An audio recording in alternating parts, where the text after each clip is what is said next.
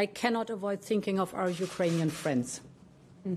The Ukrainian people, because of Putin's barbaric terroristic attack on the country's civil infrastructure, must face this oncoming winter with no electricity and, in many places, no running water.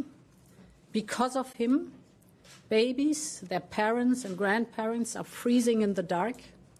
And I strongly condemn these barbaric attacks. They are war crimes. But I also know that our Ukrainian friends will overcome this tragedy because they are strong and their cause is just.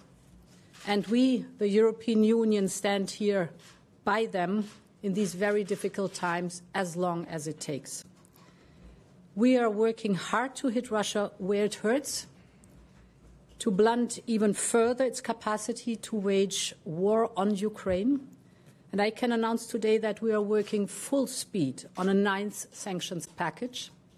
And I'm confident that we will very soon approve a global price cap on Russian oil with the G seven and other major partners. We will not rest until Ukraine has prevailed over Putin and his unlawful and barbaric